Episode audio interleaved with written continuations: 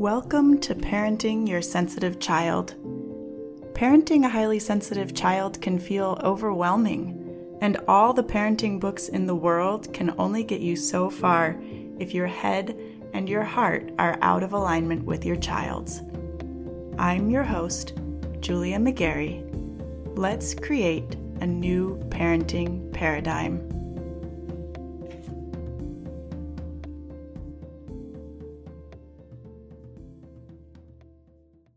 Hey, y'all. How are you doing out there? I know that September has been a month for a lot of people in my world, myself included. Lots of self coaching going on over here. So I just wanted to check in on you.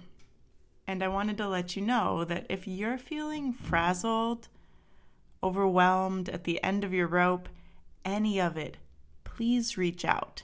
Yes, I'm here for coaching, but I am also available for a nudge in a new direction if that's what you need. Reach out. I'm here. That said, it's Wednesday, September 28th, which means we are halfway through enrollment week for intentional legacy creators. If you know that you want more than just a nudge, this is the container for you. We will gather for four months to do the work of connecting with and processing emotions, unraveling and rerouting your reactions, building a deeper connection with your child, building your confidence in your own parenting so you feel more certain of yourself when other people offer their opinions. And then when things feel good, we'll work on deciding what's next. There's so much potential four months, $600. Find the link in the show notes and I'll see you inside. All right? That said, I want to talk a little bit today about the word no. Are you ready? The idea for this episode initially came from a phenomenon I have witnessed in a lot of new parents who are wanting to parent more gently, and that is an aversion to telling their child no. So I thought about calling this episode The Fear of No. But the more I thought about it, the more I had to consider all of the families I've worked with whose children push back against hearing no. So I want to offer perspective on both sides so you can decide where you and your family land. Okay? We'll start where I started with the fear of no. When my daughter was born, we lived in Boulder, Colorado, a place where many parents are doing their best to be forward thinking and parent differently. So, as she hit the toddler years, I noticed a theme in the words of the parents around me. I try not to tell them no. And honestly, I get where they are coming from.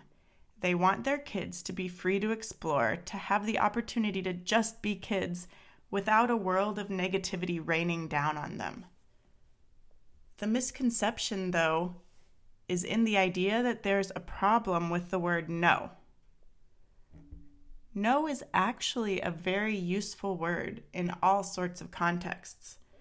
It is really the intention behind the no that matters. So it makes sense to resist telling your child no if you don't have a good reason for the no it makes sense to work on the reactions, the anger and frustration that might get paired with a no for your child. But I want you to notice if you feel like saying no is mean. If you feel bad or guilty for telling your child no, even when it's a genuine response. No, we aren't going to be able to do that today. No, I can't let you wade into the rushing river. No, I can't let you chase your ball into a busy street. No, we're not going to buy a new computer. Now, maybe it's easy enough to shrug off the guilt when there is a clear safety issue at play, but think about other contexts.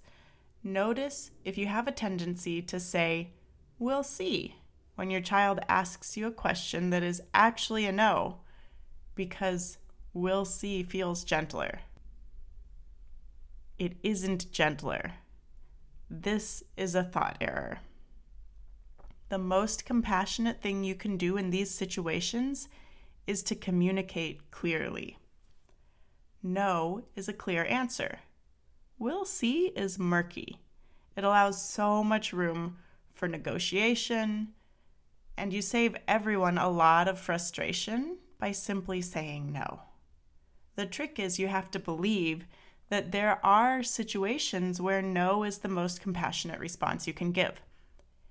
If you let yourself go on believing that no is mean, you're going to feel bad saying it, and it's likely that your child will pick up on and react to this.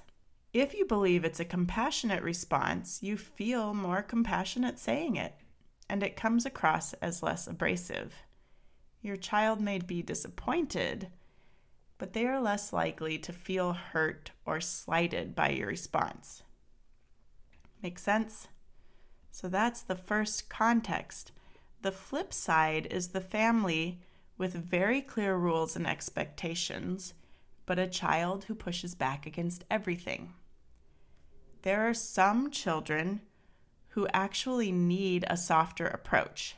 They do not like feeling controlled by others and they push back against structure, rigidity, and no. And this is a sticky situation because mainstream parenting advice tells us that if your child isn't compliant, they need more structure, more limits, a stricter schedule. It works, at least at first glance, for some kids. But it doesn't work for all kids there are kids who need a softer approach. They need to feel in control and autonomous, and they need to feel this even when the answer is no.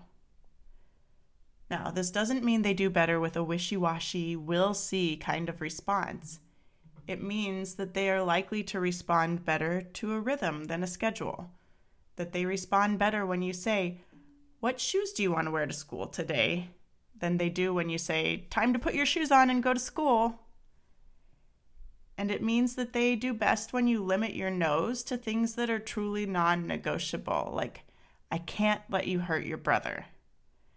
And then allow space for them to express their emotions without interfering or shutting them down. In other words, you state your no calmly, compassionately, and then you don't escalate the situation by trying to stop their emotional expression. That's layering no on top of no. And for a kid who pushes back against any no, it's going to create a lot of pushback. So, I've given you two different contexts and what may seem like two different messages, but really it boils down to the same thing Sometimes no is necessary. Do your best to recognize when that is and reassure yourself that the clarity that no provides is the most compassionate response for all involved. State your no calmly and kindly, and then be willing to hold space for the emotions and potential behaviors that follow.